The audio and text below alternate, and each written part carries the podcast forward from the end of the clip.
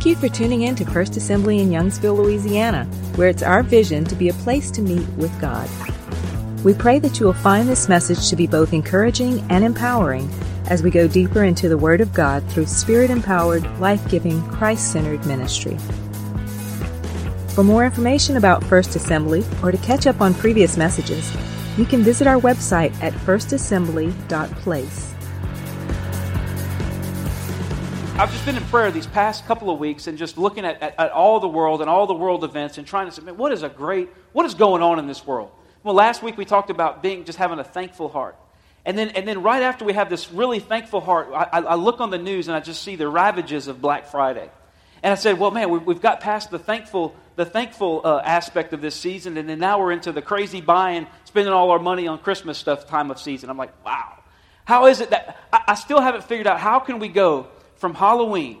I mean, think about this. Just, just take a moment. Think about this. Halloween, which is dark and witches and warlocks and, and all this craziness. And then we go right into, into Thanksgiving and then into Christmas. As a matter of fact, I was walking through, me and Shannon were walking through home, the home store right there on Ambassador Caffery. And uh, I'm walking through looking at all the Christmas lights and looking at all the beautiful Christmas stuff. And then they had their clearance aisle, right? Which was all the Halloween stuff. And it's like right across from all the Christmas stuff. And I'm like, man, this is really wild how, how our minds work during this season of the year. But Christmas is coming soon. Amen? Christmas is coming soon. I want to just take this, these next five weeks as I was just praying, and we're going to we're going to start a series, and I just want to make sure that we have a thorough, good understanding of what this season is all about. You know, although I love the gifts, I love all the decorations, I love the food and the festivities and all the fun, but the really important thing is that we know what really is the big deal. What is the big deal about Christmas? What is the big deal? Well, it's not the big deal that we got on, on Black Friday. Come on, I want you to know that, that we can go into all the world declaring the, the, the Jesus Christ came into the flesh. He was born of a virgin, born in a manger, and all those things. But for many people, as we go out into this world, it's almost like Greek to them. Come on, we tell people many times, hey, you need to, to get saved. Why do we need a Savior? Have y'all ever had that question brought to you? Am I the only one? Man, you need to just give your heart to Jesus. Well, why? Why do I need to give my heart to Jesus? Why do I need a Savior? What do you mean I've sinned? For all have sinned and fallen short of. What is sin? The sin is just what the Bible says. It's not even an accurate book anymore. This thing was outdated 2,000 years ago. Has, am I the only person that gets this type of feedback? What about God? Who is God? Oh, you know, Jesus is the Son of God. Well, what God? Is it Thor the God or the God of the Hindus or the God of the Muslims or what God are exactly are we talking about here?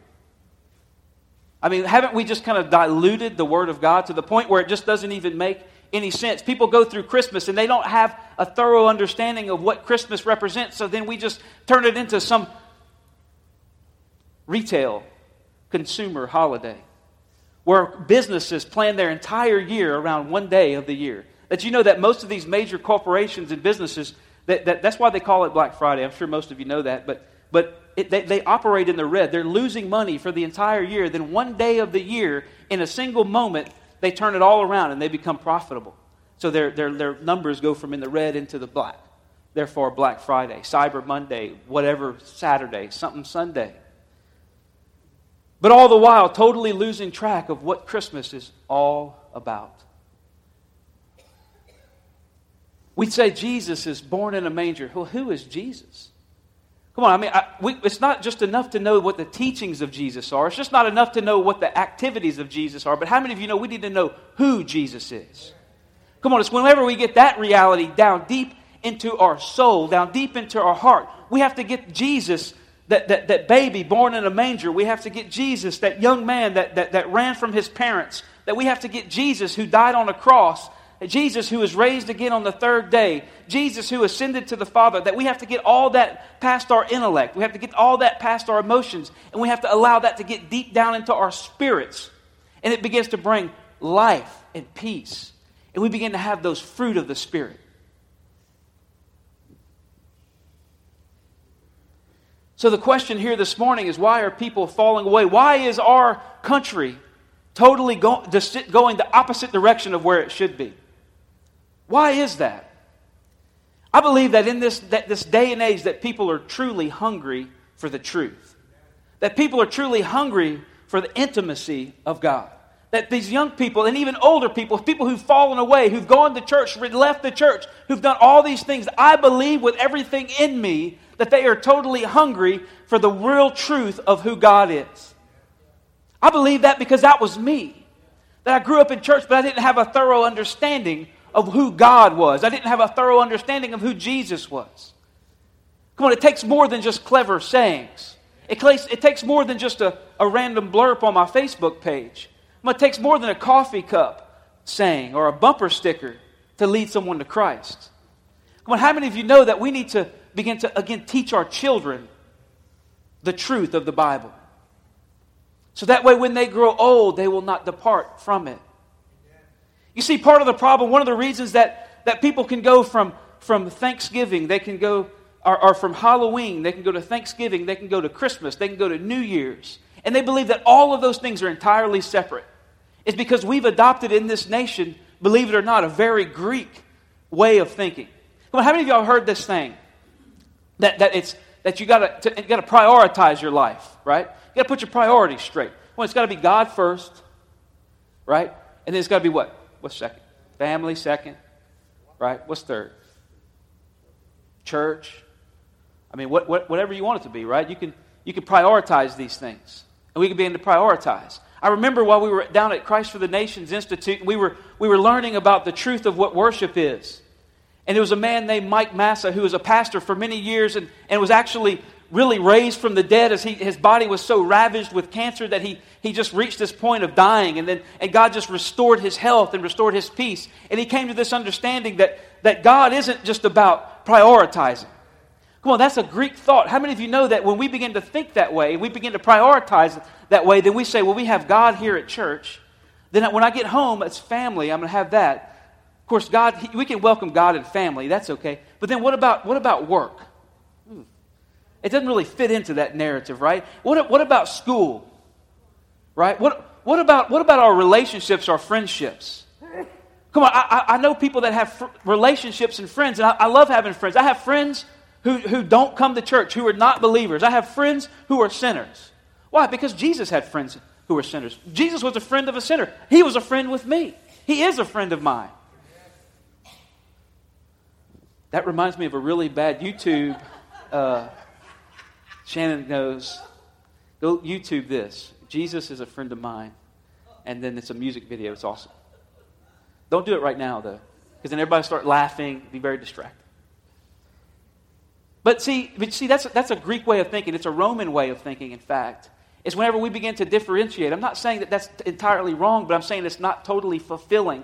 That the Jewish way of thought, that the godly way of thought, is that God is first and God is second, and God is third, and God is fourth, and God is fifth, and God is sixth. In fact, God is in everything that we do. That there's absolutely no separation between points one and point two. That we put God first we take him out of family. We can leave him there, but we'll take him out of work. But that's not how, that's not how God really works. God wants to be in your, in your heart. He wants to be in your family. He be, wants to be in your work. He wants to be in your school. He wants to be in your relationships. Come on, can the church truly become a light to this world when we leave the light shining in the church and we fail to take it out of these four walls? Come on, I believe that God wants us to use this time, that the Christmas story, what's the big deal? The big deal is that Jesus Christ, the Son of the living God, came to this earth to be born in a manger, to be born in poverty. So that way we can live life and, he, and, and peace and comfort. Come on, did you know that Jesus Christ, that, that everything that he is is based upon he was the second Adam. Have you ever heard that saying? That Jesus is the second Adam. Adam was the first Adam, and we're going to talk about this over these next five weeks. And that Jesus is the second Adam. That through him we are part of the inheritance of God. That we are grafted in. That we are adopted into the family of God. It may sound like Greek today, but it won't in a few weeks. Everything we do is worship. There's no separation, there's no division, there's no way that we can separate ourselves from the love of Christ. There's God in family, God in church, God in work, God in our relationships, God in our hobbies. Come on, I remember Pastor Tommy. We were, we were having these conversations and they, uh, with, with different people, and they said, Well, can I do this? And and they would begin to argue, Well, it's okay if I do this. It's okay if I do this. And his simple answer was this He said, if, Well, why don't you just go take that and you know, if you want to read that type of magazine, just go take that in your prayer closet and just and let it stay open there while you're trying to pray. And if it's not okay, then I would have you to say it's never okay. Come on. Amen. Come on, we can't just separate, well, I'm going to have my God time and have my every other time. You see, I believe that in our nation today that there has been some, some deceptions, that the enemy is deceptive. Come on, he doesn't really, he's not worried that, that we're talking about the baby Jesus. You see, because he, we're trying to build on broken foundations. On, I remember the, the, the Pentecostal movement, Azusa Street. I don't really remember it, but I read about it. And there were all these great movements of God. Come on, even the Brownsville revival. How many of y'all realize that the people that were, that were moved, that were indwelled with the, the Holy Spirit, that, that they had an understanding of who God was before they had that movement. That our, that our nation was a nation under God, indivisible. That I believe our, our nation, that we're, we're starting to take God out of our schools, that we're taking God out of our work, that we're taking God out of our homes. And in that, we have broken foundations, that we've lost touch with what the reality of Scripture. That even now we have universities and, and professors that all they do is they argue against the things of God. But I want to argue with you here today and say that though we walk in the flesh, as we read this morning, we don't war according to the flesh, but the weapons of our warfare are not carnal, but mighty in God for the pulling down of strongholds. Come on, I believe that God gave us His word as a sword to begin to break down strongholds in our lives. Come on, I believe that there's many of us that even struggle receiving a healing because we have a broken foundation of who God is in our minds. Here this morning, I just want to lay some groundwork as we just begin to open up this series, What's the Big Deal? I want to begin to address some of the bigger issues. Come on, in, in politics and on the news, you hear all these issues, and even church churches and pastors, they begin to talk about abortion and marriage and family. They've been talking about work and, and, and ethics and performance expectation. But did you know that, think about this, we're, that we're arguing abortion and homosexual marriage with people that don't even have the same foundational basis we do. Think of it this way if we were going to build a house, that we're going to have to build it, if you had a, a shaky foundation, you're not just going to begin to pour a good foundation on top of the broken foundation. There's some people that'll do that. Don't hire those guys. You want to begin to, you have to rip out that old foundation. You have to rip out that old understanding and begin to put the firm foundation in place. And then God can begin to build on that. I believe that people have a misunderstanding of scriptures. I believe that people have a misunderstanding of who God is. And in that, the fruit of that, come on, we can argue points until we're blue in the face. But until we begin to have a thorough understanding of who God is, then hearts are going to begin to change. We have a thorough understanding of who Jesus is. Come on, many of y'all know this verse of Scripture, Matthew 16. Jesus goes to Peter. He says, Who do men say that I am? He says, Well, you're Elijah, you're John, John the Baptist, you're the prophet. And, and Jesus looks at Peter and says, But Peter, who do you say that I am? He says, You are the Christ, the Son of the living God. And Jesus looks at Peter and says, You've answered rightly. He says, In fact, it's upon this rock, it's upon this truth, it's upon that foundation that I will build my church, and the gates of hell shall not prevail against it. Come on, how many of you know we need to build a foundation doctrinally, theologically, emotionally, scripturally, worshiply, every type of way of our life to understand that Jesus is the Christ, the Son of the living God? Come on, how many of you believe that here this morning? Amen. In fact, the Bible teaches us to not be unequally yoked with unbelievers. You know, many times we enter into these arguments, we enter into these debates with unbelievers who don't even believe that Jesus is the Christ. I want you to know that they have that they are deceived. This is a bold statement. That there's a deception in this land that believes that, that in matter of fact, we don't, we, God really doesn't even exist. We just come from, from some big bang or we come from some evolutionary process. I want you to know when you begin to take those thoughts and those types of beliefs to their natural uh, extent, how can I believe that, I could, that God even exist if I believe in evolution. I'm going to let you know here this morning it's impossible.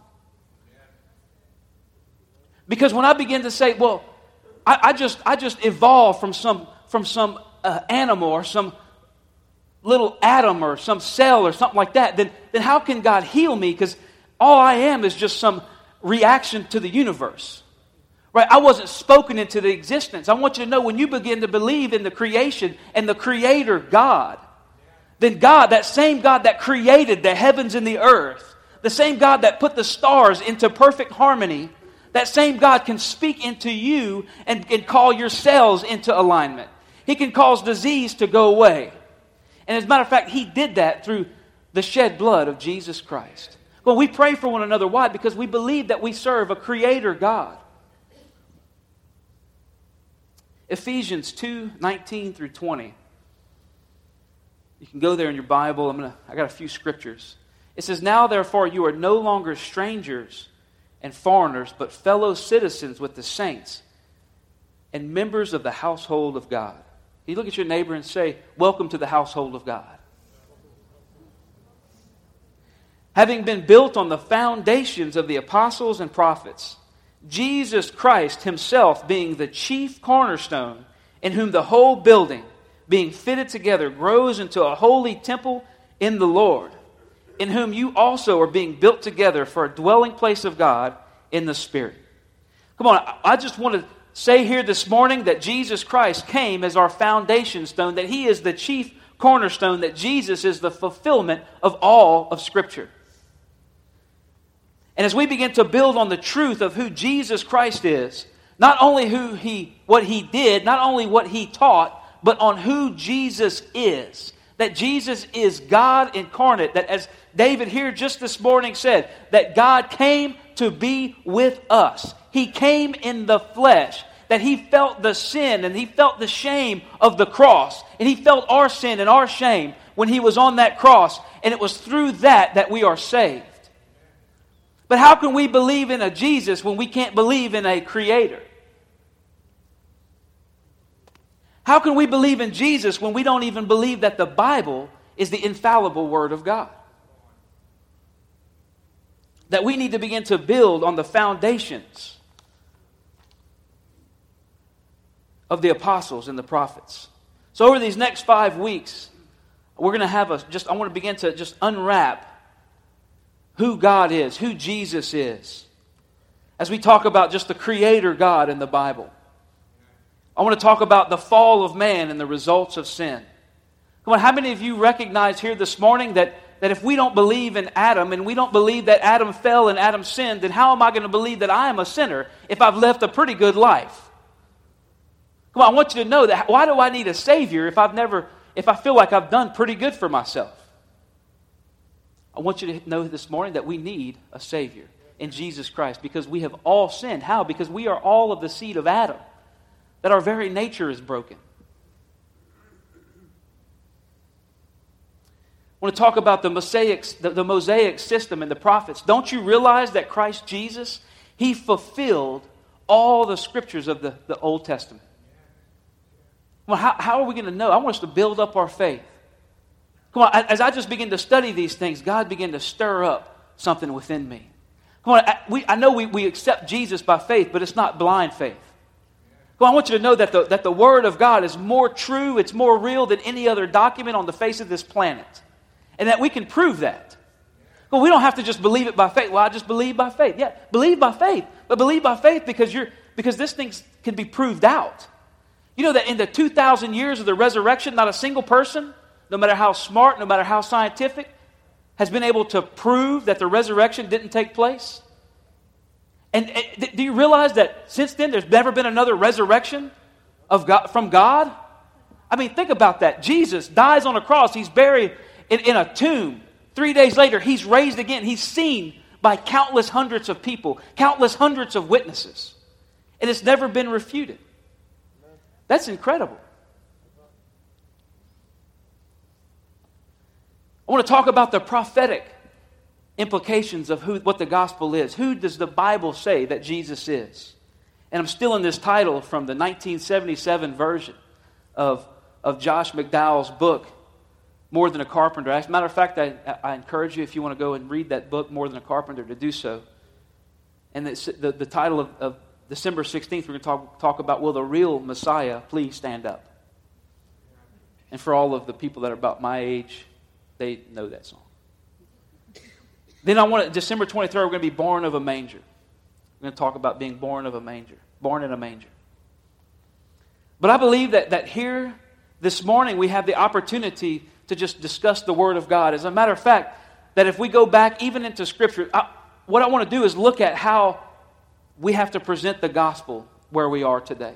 Come on, many of us have this Acts 2 type attitude, this Peter attitude. Come on, if you look in the book of Acts, you see Peter on the day of Pentecost. He's baptized with the Holy Spirit and with fire, and there's winds that blew, and there's tongues. Uh, and, and, and he goes out into the, into the square, and they said, Man, all your people are drunk. He says, They're not drunk with wine, but they're drunk with the Holy Spirit. He says, As a matter of fact, he begins to outline exactly who Jesus is. It says, On that day, through the Spirit of God, 3,000 souls came to know Jesus Christ as their Savior. Come on, that was one of the biggest outpourings of the Spirit ever recorded.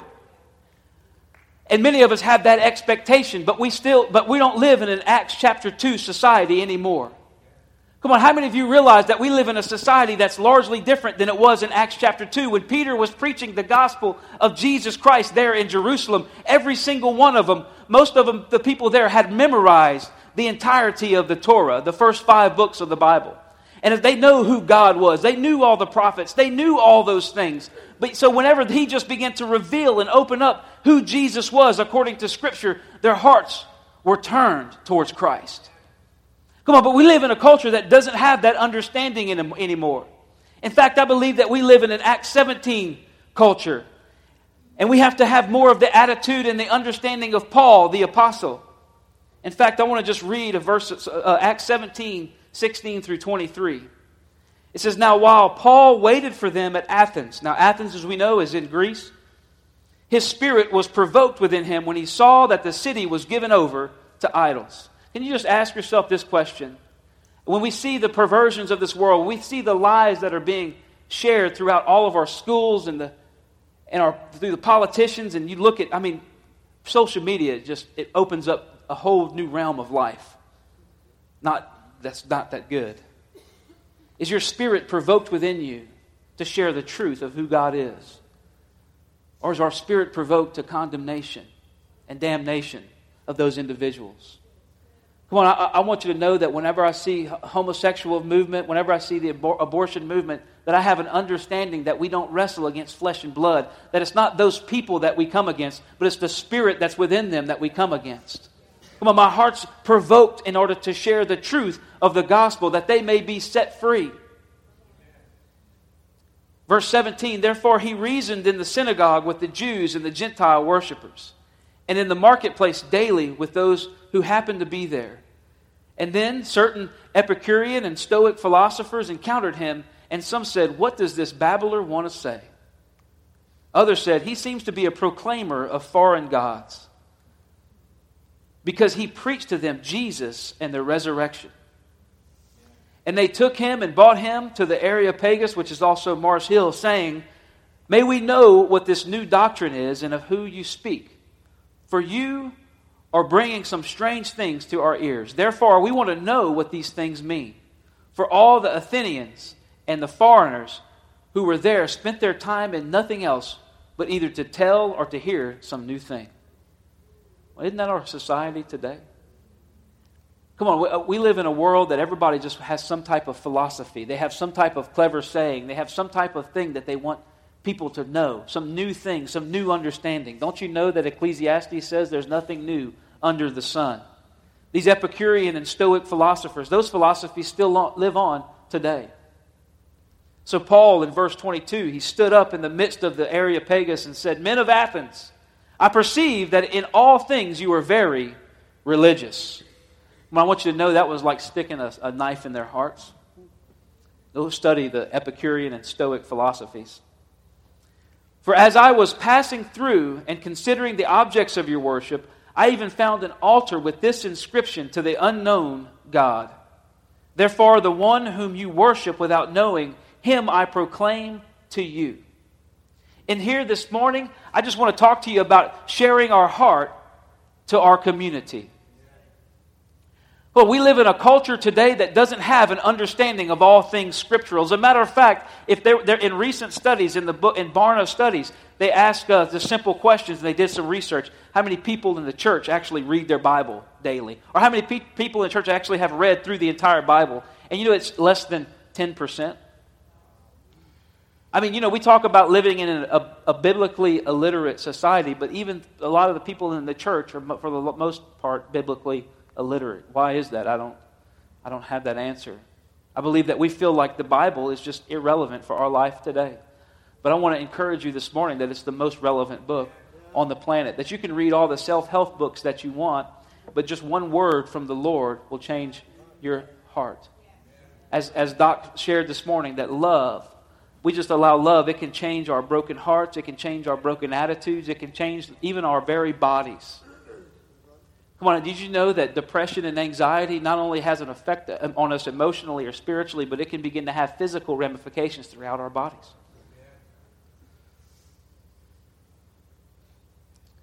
We need to get into the Word of God.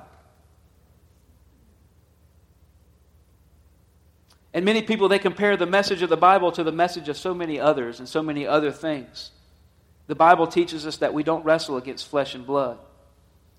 We arguing against people, we argue morals with people that have a totally different foundational standard than we have, than the Bible teaches. And even us as Christians, we need to begin to look at the is this a moral document? Is this a legal document? Is this an ethical document? It's a life changing document. How many of you know that we all want to receive Jesus Christ as Savior, but are we willing to receive Jesus Christ as Lord? You see, what people believe is simply an overflow of the foundations with which they build in their lives.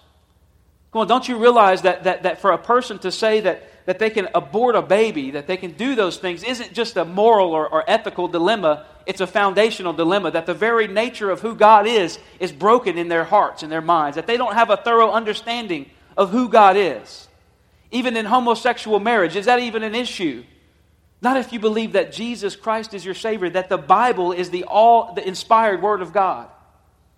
Then you can begin to have a right understanding about these things. It's not condemning, but it's life giving, it's heart changing.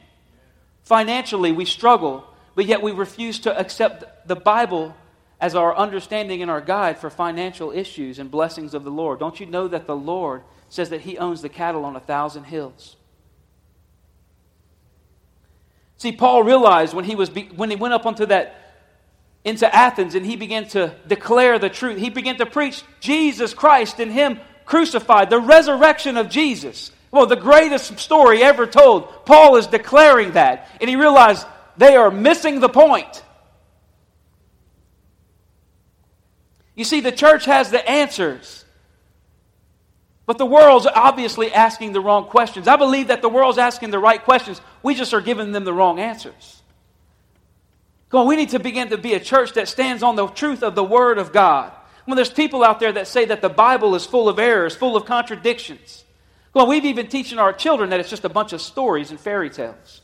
But I want you to know that all these stories and fairy tales, did you know that the Bible is the most accurate histor- ancient historical document on the face of the planet? Not by a little. When I say not by, it's by a lot. As a matter of fact, a, a, a biblical archaeologist, well known, at William Albright, he said that the time of its writing of, of the Bible was, no, was in the first century AD. Every book in the Bible was pro- probably written by the first century AD. I want you to think about that. That the, these aren't just stories that were passed down from one generation to the next generation to the next generation to the next generation until finally they were written down. These, these things, when they were written down, that they had people who were there in Jerusalem when Jesus walked the street, when Jesus healed the woman of the issue of blood, when Jesus was there tell, with, uh, in, the, in the, the, the synagogue and the people were trying to, to stone this woman, there were peoples that were there that witnessed those things. So, so whenever they had the, the, the Bible was written, they had people who were witnesses, firsthand accounts there that could refute these stories those stories, the, the, the, refutation of those don't exist. Why? Because the Bible is accurate. The biblical account is accurate. As a matter of fact, people can say, well, the Bible was accurate when it was written, 1900, 2000 years ago, but now we have an entirely different Bible, and it's been changed. It's not the same. Well, I beg to differ. That we have manuscripts that go all the way back to the second century AD. And, and you know what's interesting about that? We don't have just one or two or ten. We don't even have a hundred. We don't have a thousand. We don't even have 10,000. Do you realize that we have over 20,000 original manuscripts of the, of the New Testament Bible? And that in the Dead Sea Scrolls that, was, that were written like 200 years BC, they found them just in the 1976. That when they begin to, to read through those ancient scrolls that haven't been touched in 2,000 years, you know that the Bible that they found there on the Dead Sea was the exact same Bible uh, from the manuscripts that they have back before Jesus was even born? That the only thing they found was one letter different, and it was the letter I in the book of Isaiah. One letter over 2,000 years has changed. So we know that we have a totally accurate, dependable Old Testament. We know we have a totally accurate, dependable New Testament. The Bible can be trusted. In, in 2 Timothy 3 16 and 17, it says, All scripture is given by inspiration of God and is profitable for doctrine, for reproof, for correction, for instruction in righteousness, that the man of God may be complete, thoroughly equipped for every good work. When we read the stories of the Bible, that we need to have an understanding that this is the truth, and this truth transcends our understanding even today. Come on, that there will be arguments that are brought up, but the Bible can be trusted. It's been proven out.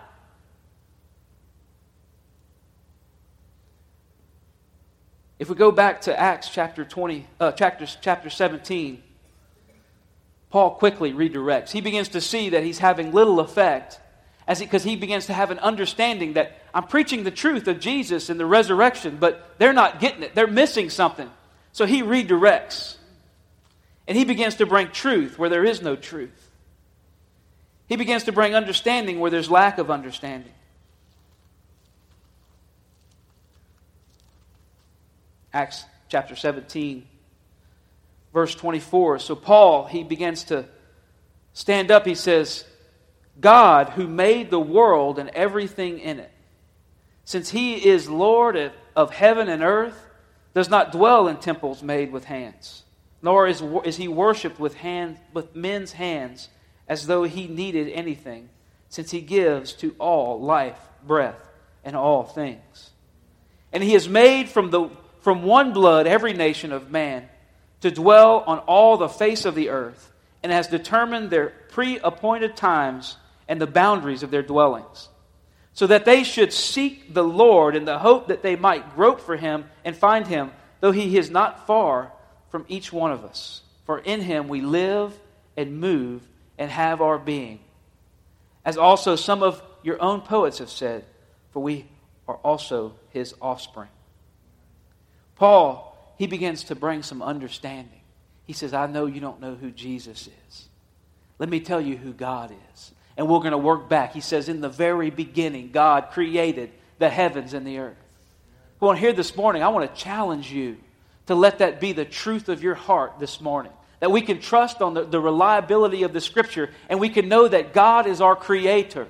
He is the creator of the heavens and the earth. As a matter of fact, it says that, that we all are a nation from one blood, that all of us descended from Adam. And in that, Adam sinned, and we can begin to outline and explain the truth of the gospel. You know, most major Christian religions and denominations, including the the assemblies of God, I want to read for you the first fundamental truth of the assemblies of God. It says that the scriptures, both the Old and New Testaments, are verbally inspired of God and are the revelation of God to man, the infallible, authoritative rule of faith and conduct. You see, the enemy is undermine, undermining the foundation of the gospel by attacking the authority of Scripture.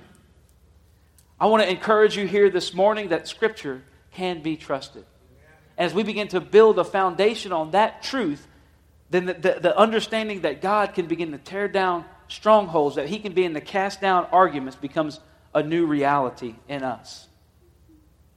In fact, that's just kind of a little promo commercial right now.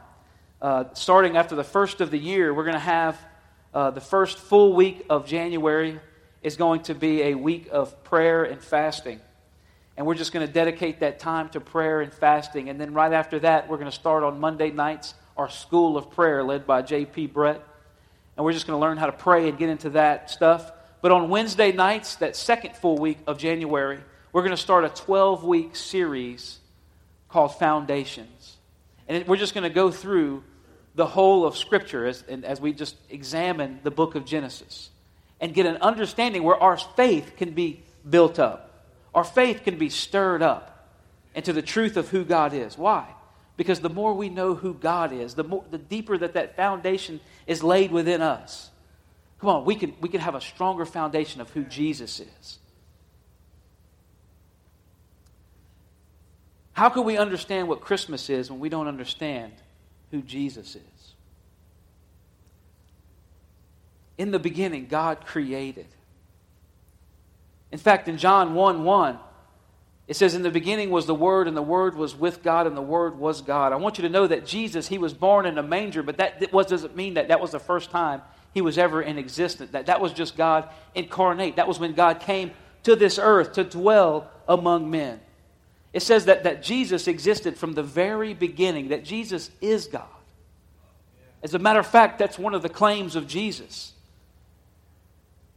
So it's either Jesus, I mean, you can't just believe the teachings of Jesus without understanding that who Jesus said he was. Jesus said he was God. So it's either he's a liar, he's a lunatic, or he's a Lord. Come on, I, can't, I just can't say, well, Jesus was a great prophet. Well, he was. He was a great teacher. Yep. He had some great, really, he was very charismatic and people really liked him. Yes. He also said some really hard things. You have to accept those hard things in order to accept the easy things. You have to accept all the all the, the elements of your salvation and, and, then, and then walk out all that sanctification that comes along with it. Jesus says, If you love me, he says, keep my commandments. Come on, there's no, there's no such thing as cheap, easy grace. That the, that the man God, Jesus Christ, came and he died on a cross for our sins, for your sins, for my sins that he was there in the very creation. He saw, he was there with Adam and walked with Adam in the garden in perfection. And wants to have that intimacy with each and every one of us. And that intimacy comes through truth and knowledge and understanding of who Jesus is. That comes through the Word of God as it's inspired, God breathed. The Bible teaches us that the message of the cross is foolishness to those who are perishing. Why? Because it is. Well, who is Jesus? I mean, what, what difference does it make if somebody died on the cross for me? I didn't ask him to do that. I want you to know that it's a far deeper reality. One says that while we were yet sinners, Christ died for us. Well, you didn't have to understand your salvation in order for it to be made real. That Jesus died for us before we even knew that we needed him. Why is that message foolishness? Because we lack understanding. We lack a firm foundation. When we understand who Jesus is, then we can begin to understand who we are and who we are in Him. Now, I'm not going to stand up here and say that there's not many struggles and there's many claims of science and, and history and modern theory. There's different narratives that say the Bible is just a fairy tale book. But I want you to know it's the most accurate documentation of creation on the face of the planet. And when we begin to, when we begin to build our foundation on Scripture, the rest of it begins to fall in place. When we begin to build a foundation upon a lie, the rest of our lives begin to fall in place on that foundation. So, here this morning, I want to ask you is this story of Christmas I mean, I, I, know it's baby Jesus. I know we get presents. I know we see family. I know all these things. But is Jesus Christ come to this earth? Is that the greatest story ever told in your life? Come on, I believe that even now God wants to begin to make that a, a more of a reality for someone here this morning. That we know that Jesus, we know the Christmas of our childhood. But how, how many of you want to know the Christmas of our eternity? How many, how many want us to walk out that Christmas, that revelation that, G, that Christ came to this earth in the form of mankind to redeem us from the pits, to redeem us from darkness. Can you reconcile that question to yourself? I just want to take a few moments here this morning. If, you're, if you've never given your heart fully to Jesus Christ as your Lord and your Savior, as your Lord and Savior, willing to follow Him in all your ways, willing to say, Lord, I don't have all the answers. I don't understand all this stuff about creation. I don't understand all this stuff about, about the, the, the, the Old Testament and the prophecies. But many times we have to come to the Lord as a child, that childlike faith. Well, I want, to, I want to just encourage you this morning as you begin to just take those first steps, God will begin to guide you. There's a story in the New Testament where, where Peter is, and, and, and the rest of the apostles, they're, they're going along in a boat and they see, a, they see Jesus walking there on the water.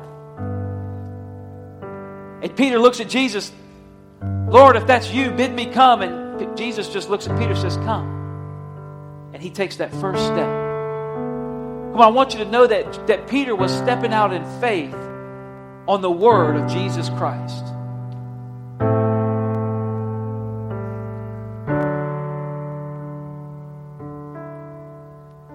This morning, you have that same opportunity to step out in faith on the word of Jesus Christ.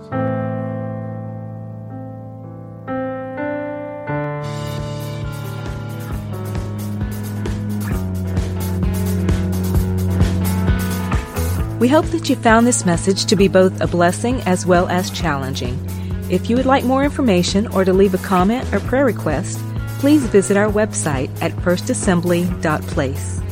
Thank you for tuning in to First Assembly, a place to meet with God.